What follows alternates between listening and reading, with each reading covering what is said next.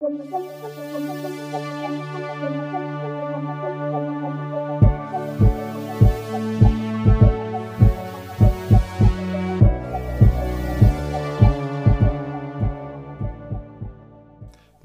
et bienvenue dans l'ombre du dragon pour un nouveau journal de Dandy, cette série dans laquelle on vous présente des jeux qui se jouent en solo. Aujourd'hui, le jeu dont j'aimerais vous parler est We Forestry de Ray Nejadi. Ça se passe dans une cité qui pourrait ressembler à une de nos cités modernes, mais la cité est en train de mourir à petit feu parce que en parallèle, il y a une forêt qui existait avant qui a été détruite en construisant la cité, ou c'est ce qu'on pense, mais en fait, elle survit dans les interstices entre et alors que celle-ci meurt, elle essaie d'emporter la cité avec elle. Donc, nous, on va interpréter un Witch Seeker, donc on pourrait traduire comme un chercheur ou une chercheuse de sorcières, euh, quelqu'un qui vient d'une longue lignée de, de Witch Seeker et qui va s'aventurer dans la forêt pour aller parler euh, aux trois sœurs euh, qui gouvernent cette forêt pour qu'elles nous aident à sauver la cité. C'est un jeu qui se joue entre une à deux heures en trois chapitres. Pour jouer, vous avez besoin d'un ensemble de dés, comme on retrouve souvent dans les magasins de hobby, des dés à plusieurs faces, et quelque chose pour écrire. Mais contrairement à d'autres jeux solo, celui-là va avoir peu d'écriture. Vous avez tout de même une fiche de personnage que vous allez constituer. La fiche a différents types de ressources ou différentes caractéristiques. Par exemple, euh, la résilience de l'âme, qui est une, des ressources les plus importantes parce que c'est cette résilience-là qui va vous dire si vous pouvez finir votre quête ou non. Euh, il y a une fin différente selon euh, si vous arrivez à zéro de résilience. Vous avez aussi des ressources qui sont des, des objets ou des choses qui vous seront utiles euh, tout au long de votre épopée. C'est la lumière, la carte et les secrets. Et chacun de ces, de ces objets-là, de ces choses-là, est associé à un dé. Par exemple, un dé à 10 faces, un dé à 8 faces ou un dé à 6 faces, ce qu'on appelle des dés de risque. Et lorsque vous allez faire des actions pendant le jeu, euh, il se peut que vous soyez amené à risquer ces objets. Et euh, si vous ne réussissez pas le jet de risque, par exemple, ça va vous amener à diminuer votre dé. Ce qui est un D10 devient un D8. Ce qui est un D8 devient un D6. Et si vous échouez un jet avec un D4, ça veut dire que cet objet ou cette chose disparaît. Et ça pourra influencer, évidemment, le reste de votre partie. Euh, c'est un jeu qui est relativement restreint, qui a plusieurs contraintes dans le sens où euh, c'est pas vraiment du roleplay ouvert tant qu'on passe de énoncé à un autre euh, avec différentes introductions, différents paragraphes d'introduction qui nous amènent à faire des jets d'une des trois caractéristiques du personnage qui sont la bravoure, l'innocence et la gentillesse.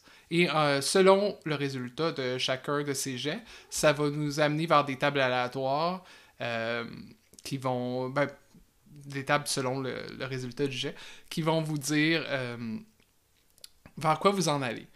Euh, donc, ça peut ressembler un peu à un livre dont vous êtes les héros, pour ceux qui connaissent. Euh, mais il n'y a pas plusieurs embranchements. C'est quand même assez linéaire. Cela dit, personnellement, c'est un jeu que j'ai trouvé très évocateur. Surtout que c'est basé, entre autres, sur la, mythologie des Philippines, parce que l'auteur vient des Philippines. Euh, il y a des, par exemple, euh, des Diwata, des Duwande, des Caprés, des Tikbalins. j'ai bien apprécié les Tikbalins que j'ai rencontrés dans mon, euh, dans mon aventure, qui étaient des chevaux anthropomorphiques. Donc, il y a toutes ces figures-là. L'ambiance aussi, a quelque chose de mystérieux, de sacré. puis, on, voit vraiment on ressent vraiment qu'est-ce que l'auteur voulait faire passer à travers ce jeu-là. L'espèce de sentiment de perte, l'espèce de sentiment que, d'étrange. Euh, puis l'autre truc que j'ai trouvé vraiment intéressant, c'est qu'à la fin, il y a un texte d'explication pour dire que tout ça est un peu une métaphore pour euh, les gens des Philippines qui sont obligés de quitter leur pays pour aller prendre des emplois ailleurs, entre autres pour survenir aux besoins des gens qui sont restés à la maison et qui amènent toutes et tous un peu avec eux une partie de cette Philippine-là. Donc c'est un peu ça que représente la forêt. Euh, mais cette forêt-là peut avoir un sens pour vous, peu importe d'où vous venez, euh, quelle est votre origine. C'est rare qu'on voit des, des, jeux, je trouve qu'ils ont une ambiance aussi forte et un, thème qui peut résonner autant même chez les gens qui sont pas de, du même background. que le créateur. Donc ça, c'est des choses que j'ai appréciées beaucoup. il y a aussi beaucoup de rejouabilité dans ce jeu, vu que les différents résultats peuvent nous amener avec différentes conséquences. il y a aussi, comme je disais, une fin différente sur le fait qu'on n'a pas atteint... en fait, qu'on n'a pas atteint la fin du chapitre sans avoir euh, sans avoir de résidence d'âme. Euh, il y a aussi euh, les six, que je me trompe pas, les six frères, c'est ça qui sont les frères des sœurs trois, et qui nous chassent.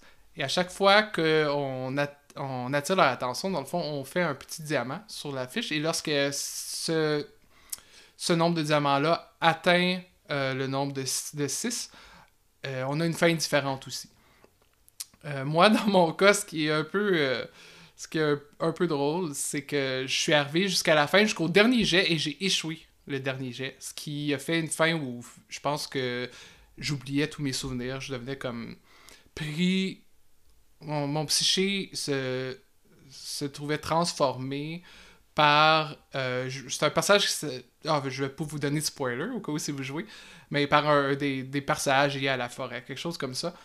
Euh, puis ça, c'est un, petit bémol, je pourrais dire, que j'ai trouvé au jeu, du fait que on, peut arriver à la fin avec un bon nombre de ressources, avoir gardé tous ces objets, tout ça, et quand même échouer sur le dernier, les derniers gestes, ce qui est un peu frustrant. J'ai quand même été voir par la suite c'était quoi qui arrivait si je réussissais ce jet-là, parce que je voulais pas nécessairement tout recommencer juste pour voir la fin.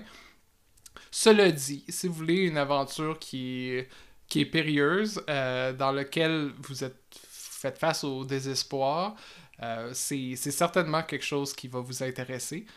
Euh, puis si vous aimez une expérience qui est restreinte, qui amène pas à, faire du roleplay, disons, très libre, quoique vous êtes, vous êtes tout à fait le bienvenu ou la bienvenue à euh, rajouter vos, vos, propres, votre propre touche euh, vous pouvez, comme je dis, écrire, vous pouvez euh, jouer dans votre tête le scénario de qu'est-ce qui se passe. Euh, même si le, jeu nous donne une piste qui est des pistes qui sont assez claires.